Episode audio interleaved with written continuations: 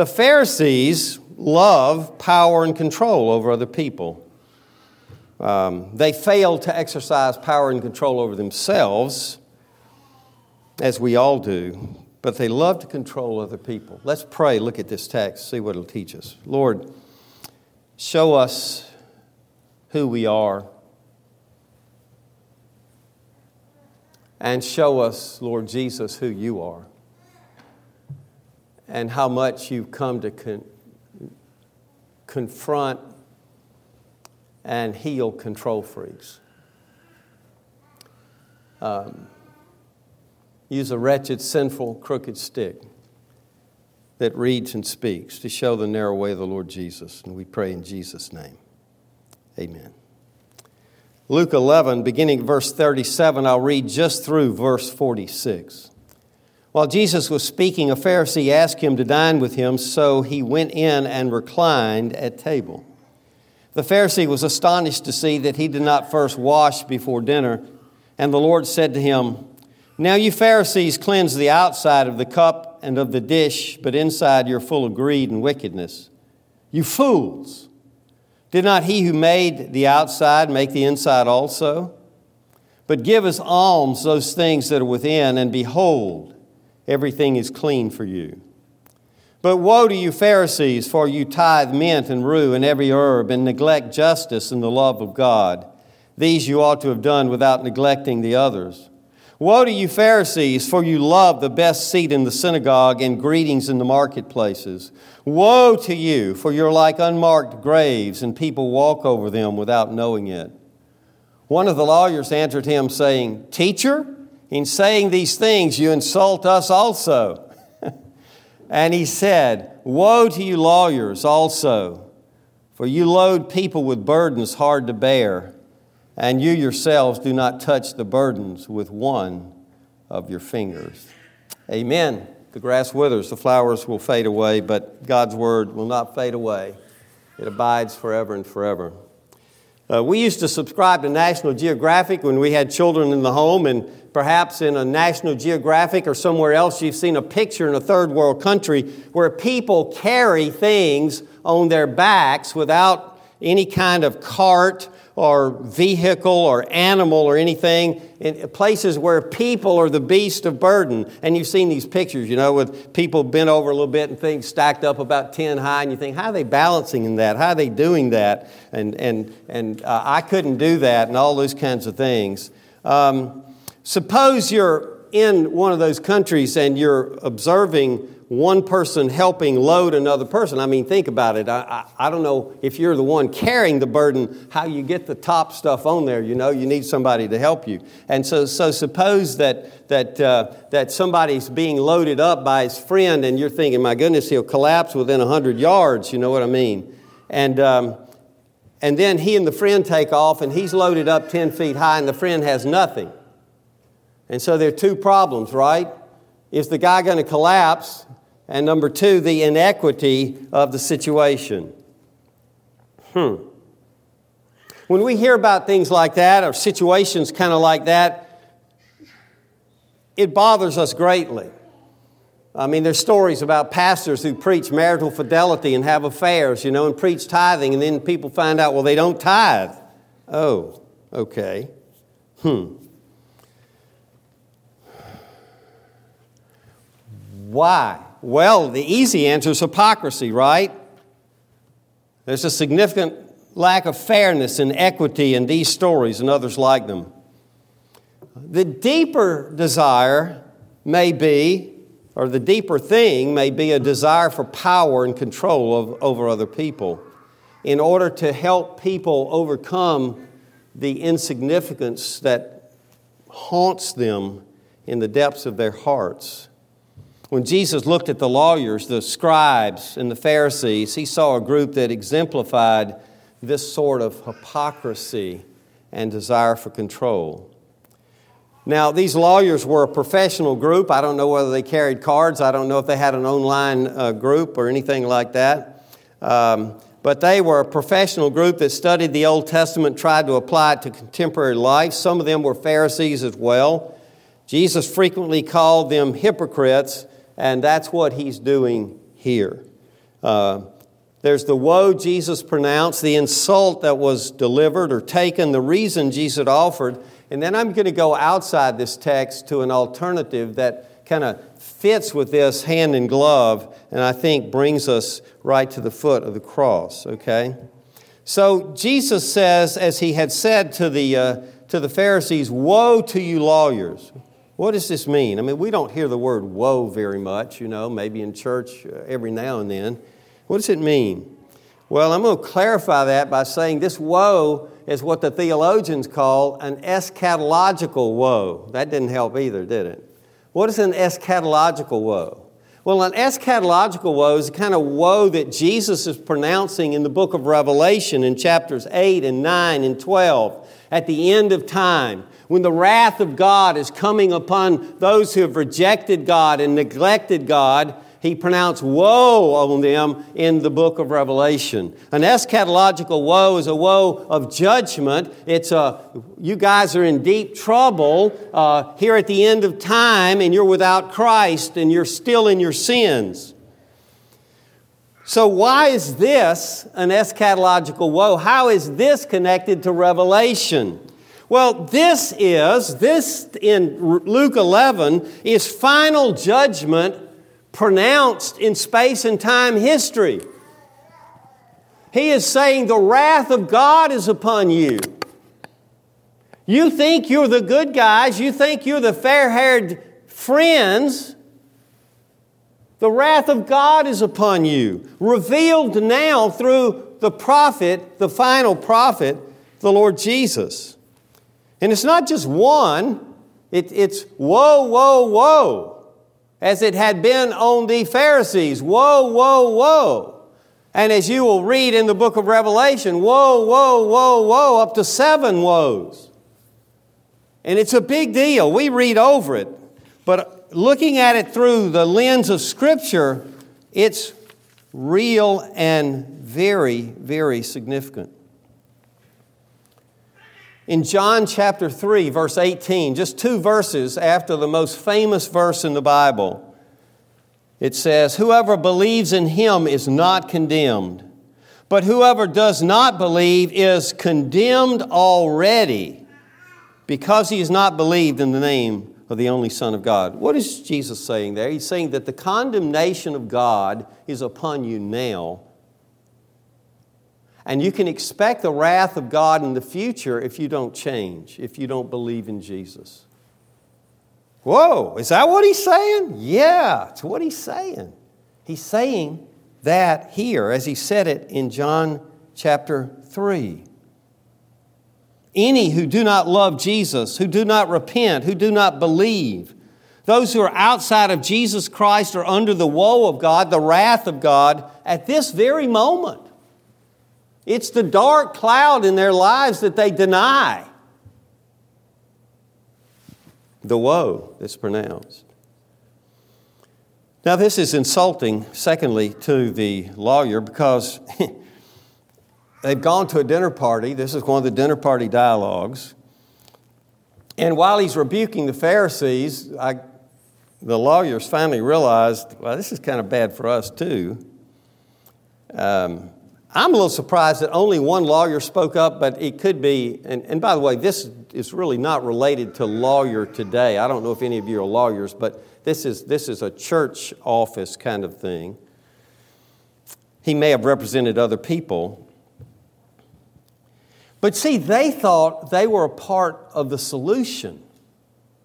Remember, the, the Pharisees, and, and I think to a certain extent the scribes, were a reform movement that was trying to grab Israel and bring Israel back to where Israel needed to be. They would have said, We're the good guys. We're the guys that are trying to get Israel back on track. And Jesus is saying, You're off track, guys. You're way off track. Oh. You're not a part of solution, you're a part of the problem. Oh. And I think that's why Jesus did not back down and did not remain silent. Some of us might have wimped out. But the consequence is heaven or hell. And they needed to be challenged and they needed to be changed. We live in a day and age where confronting people who differ uh, from us is very out of vogue. Very out of vogue. But it seems to me that throughout the Bible, the confronting of evil teaching is a necessity because the gospel is at stake. And when the gospel is at stake, we must not flinch from opposition to error. In Galatians chapter 2, Peter has been in Galatia and um, he's been eating with Gentiles like he should have been because from Acts chapter 10, God had declared all foods clean. It was okay to eat with Gentiles. It was okay to not worry about the dietary laws, the ritual law, the ceremonial law. And so Peter's there and probably having barbecue pork. Who knows, okay? And some Judaizers show up from Jerusalem and Peter backs off. Peter, the Apostle Peter, Peter, James, and John, one of the three that we would say are the kind of the inner circle of the 12, Peter backs off from fellowshipping with the Gentiles and starts acting like Jews only are acceptable. And Paul shows up. And what did Paul do? He rebuked him to his face. Why? Because the gospel was at stake. The gospel was at stake. Here with the Pharisees and with the, with the, scri- with the lawyers, the gospel is at stake. At stake. And the gospel is always going to be insulting to people who rely on themselves rather than Jesus. Because the gospel humbles our pride. The gospel says you're not good enough. You can't be good enough. And some people, I think the main reason people some people never get to Jesus and never become Christians is they can never get over that hill. Well, yeah, I'm an American. I'm an Oregonian. We take care of ourselves. well, maybe in some ways, but not in terms of entrance to the kingdom of God. You don't take care of yourself there. Jesus brings you in, or you don't come in at all. So it's a big deal. That's why Jesus is not wimping out here. This is why Jesus is doing these things. The wrath of God abides on these people. He loves these people. He'd like to see these people turn. So then, thirdly, he describes what they do. You load people down with burdens hard to bear. You know, backs over 10 feet high. What are the burdens? They're laws. They're laws. They load them down with a, a, a, a dot, dot, dot, dot, dot, le- details of the laws that are impossible to keep. Just like, you know, if I was at the Olympics and they said, okay, we want to put you in the, in the weightlifting, Alan, we want you to clean and jerk 600 pounds. I'd say, I can't budge it. I can't even roll it across the floor, much less pick it up. That's what this law is. Friend, that's what the law of God is. If you think you're keeping the law, if you're thinking you're making God acceptable to you or uh, making yourself acceptable to God, making God pleased with you, making God where He wants to offer you something, it's like you trying to pick up 600 pounds. You're not budging it. You load people up with burdens hard to bear. These scribal interpretations of the law and the traditions of the elders are burdens that are too heavy to pick up. And as time went by, well, what happens today? So let me ask you a question. This is a simple question. In America today, do we have more laws or less laws than we had 10 years ago? Oh my goodness, you'd say, well, that's easy. We've got many more. You know, they pass bills that nobody's read, they've got 1,500 pages in them. What happens over time? Law increases. What happened over time with them? Law increased. So it's not just that the load, it was, it was a big load, it was a load that was increasing. And it was heavy. And it was exceedingly complex. I could turn you to Matthew 23 and read verses 16 to 22, and you just see how complex their law was, just like today. my accountant sends me my tax return and he says, Now review it and tell me if you think it's right. you just laugh, right? I mean, I don't know if it's right or wrong. That's why I hired him for crying out loud. You know? It's just so complex. And what he's saying to these guys is, you hinder, you don't help. And the result among the people of Israel was consciences that were burdened down with their sinfulness because the lawyers had missed grace and the gospel. You know that Abraham believed God in early Genesis, and it was credited to him or reckoned to him as righteousness. And then, what, 430 years later, the law came. So, um, Abraham's being in covenant with God was not by law keeping. I mean, Paul makes that point in Galatians. Uh, it's certainly not by law keeping at all, because the law came 430 years later. It was by faith. And so that's what the lawyers are doing to other people. They're just stacking that stuff up on their back and stacking the complexity up year after year after year after year, and nobody's able to keep it. What do the lawyers do for themselves? Well, they make loopholes in a nutshell. Now, the ESV translates that you, this you yourselves do not touch the burdens with one of your fingers. The New American Standard says you yourselves will not even touch the burdens with one of your fingers. Either they will not move a finger to help other people, or their interpretations enable them to escape.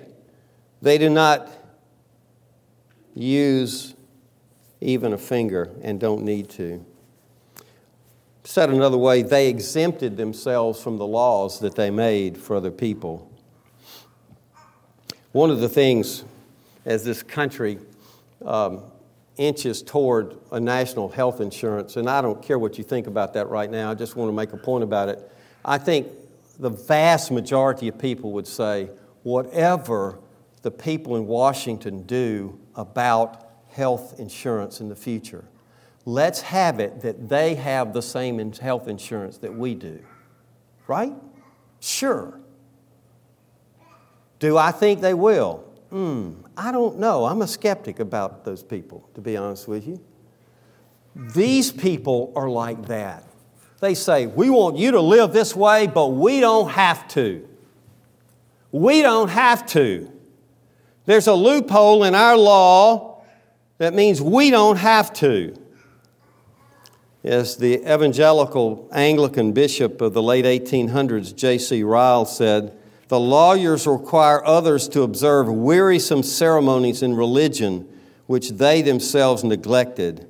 They had the impudence to lay yokes upon the conscience of other people and yet to grant, themselves, grant exemptions from those yokes for themselves. Said more simply, they had a double standard. They did not practice what they preached, as Jesus specifically said in other places. And so we must beware of teaching a standard to others in the church or in home or at work or in the neighborhood. We must beware of teaching a standard which we don't aim at ourselves or supporting a standard that we don't exert ourselves toward.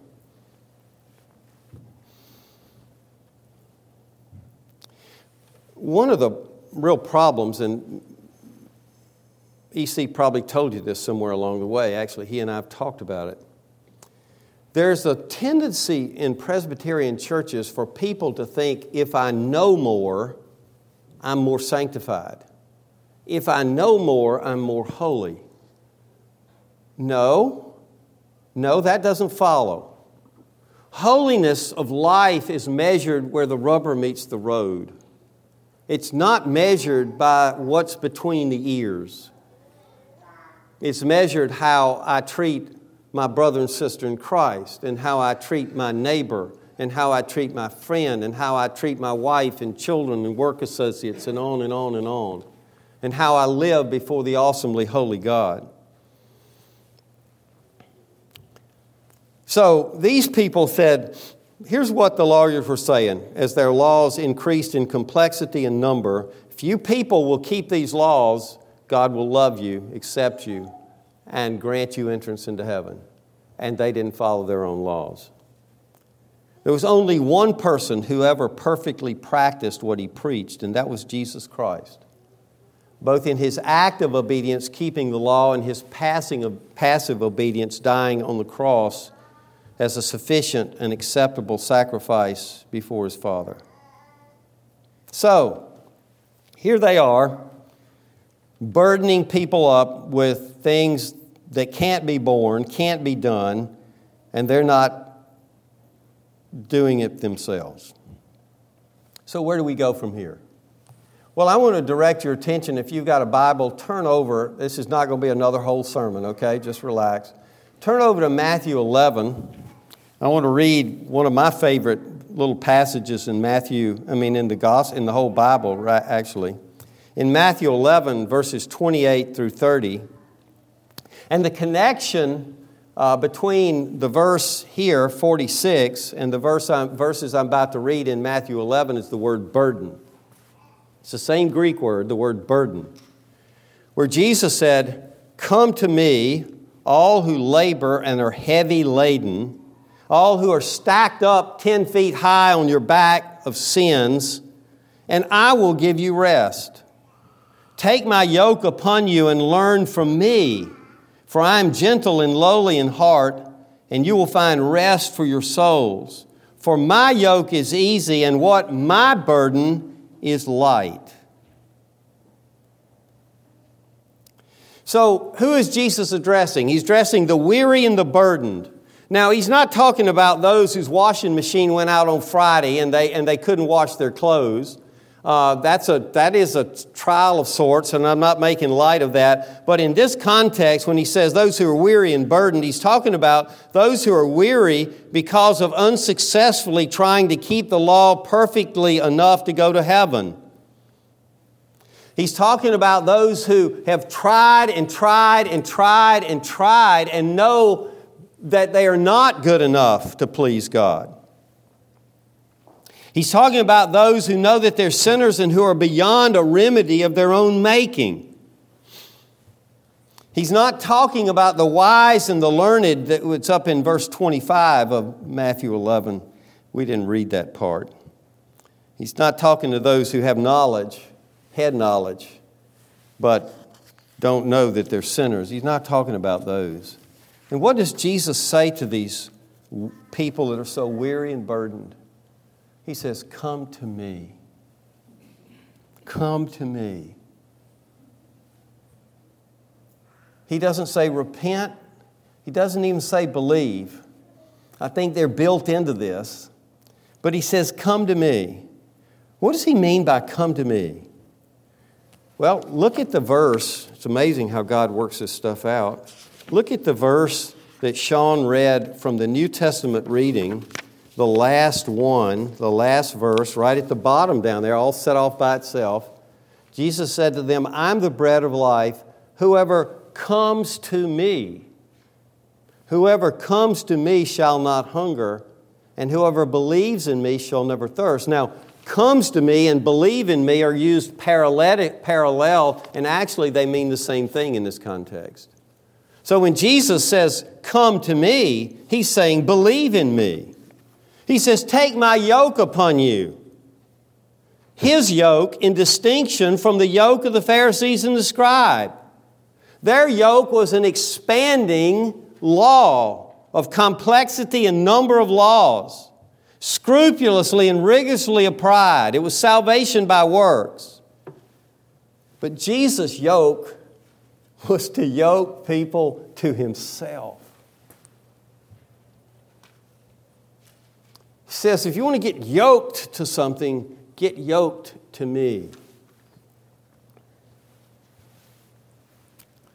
Many people hear these words and somehow they misunderstand. They think, well, I've got to go to the law first. I've got to become better first. I've got to fit myself for believing. They think something, let me first quit X or Y, or let me start doing Z or P, and then I can come to Jesus. That is not what it says. The gospel is that you can come to Jesus today. Any people in the universe can come to Jesus today if they will come rightly, if they will come in knowledge and belief and, and renunciation casting themselves upon Him and entrusting themselves to Him. Right now, just as you are. Actually, we sang that today. Did you note that? It's amazing how God puts this. I came to Jesus as I was. How else could you come to Jesus? and, and you're not going to be significantly different if you wait two weeks to come to Jesus. You say, I'll clean up my act in the next two weeks, and then I'll come to Jesus. What other jokes do you know? what other jokes do you know? Really? No. If you won't come to Jesus today, I don't see that you'd ever come if you have never come. It's no, you got to do X, Y, and Z, and then you come to me. No, that's not what it is. He says, Learn from me. What do you learn from Jesus? The gospel. You listen to Jesus, you observe Jesus' life and death and resurrection. And he says, Look, I will give you rest, rest for your souls. I will give you relief. I will give you relief from that big stack of sins, or the Pilgrim's Progress image, that sack of sin that's growing on your back. I'll give you relief from the legal pursuit of righteousness. You ever been in a foot race? I remember in the fourth grade, I was the second fastest kid in the class. David McKithen, his dad was a Methodist minister, he could run like lightning. And he always beat me off the start, and I could run as hard as I wanted. I could never catch David McKithen.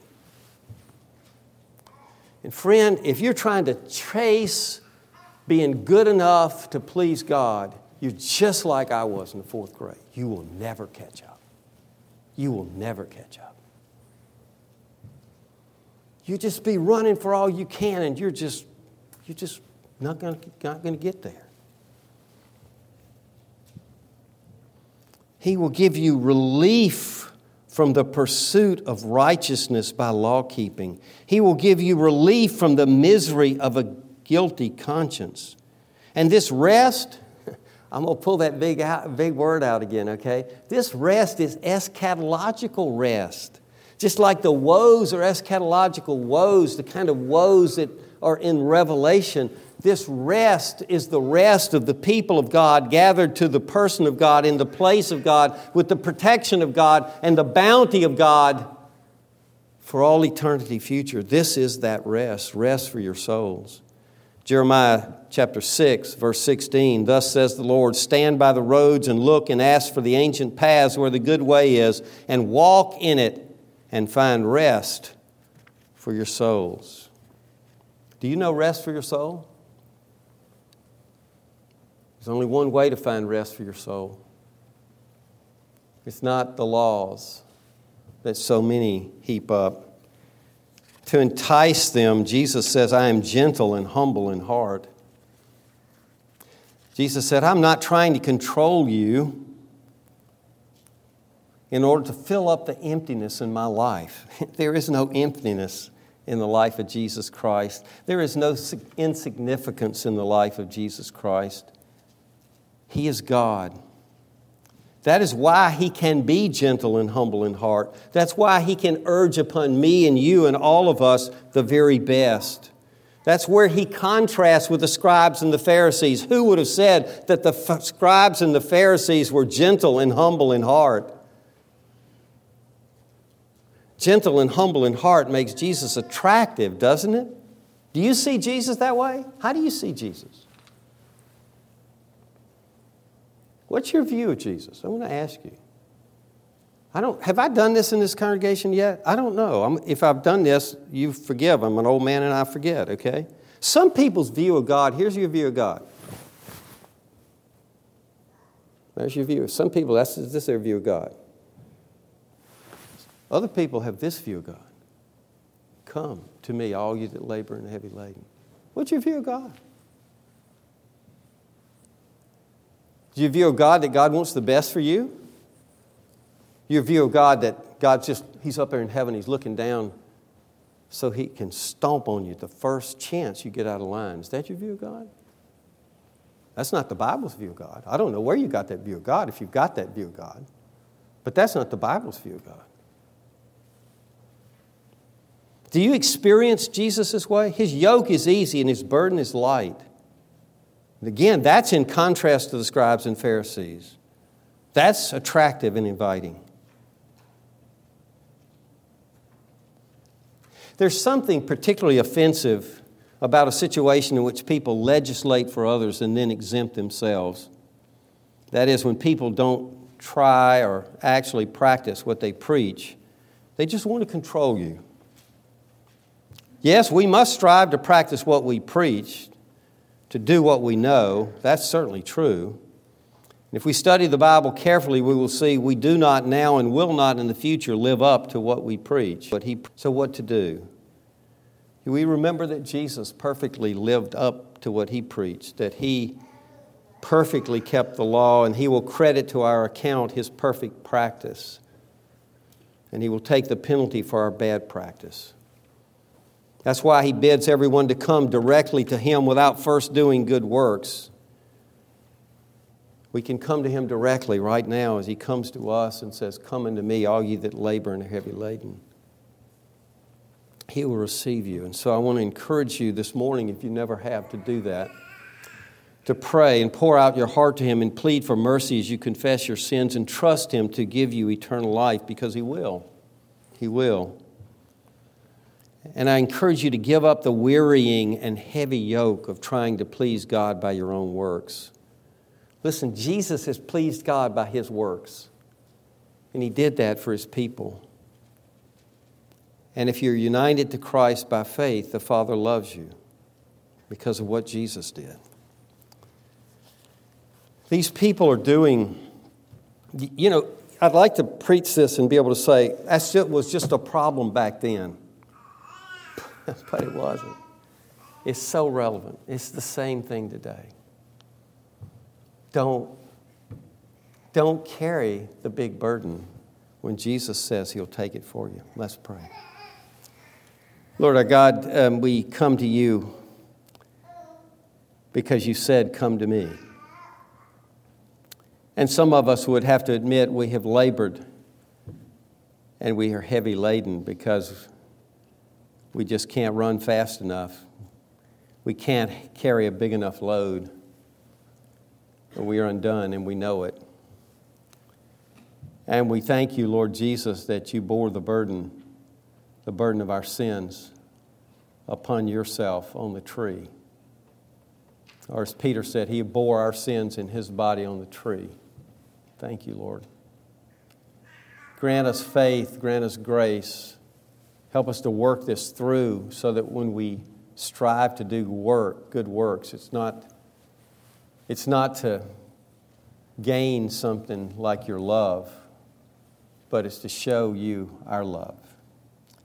And we pray through Christ our Lord. Amen.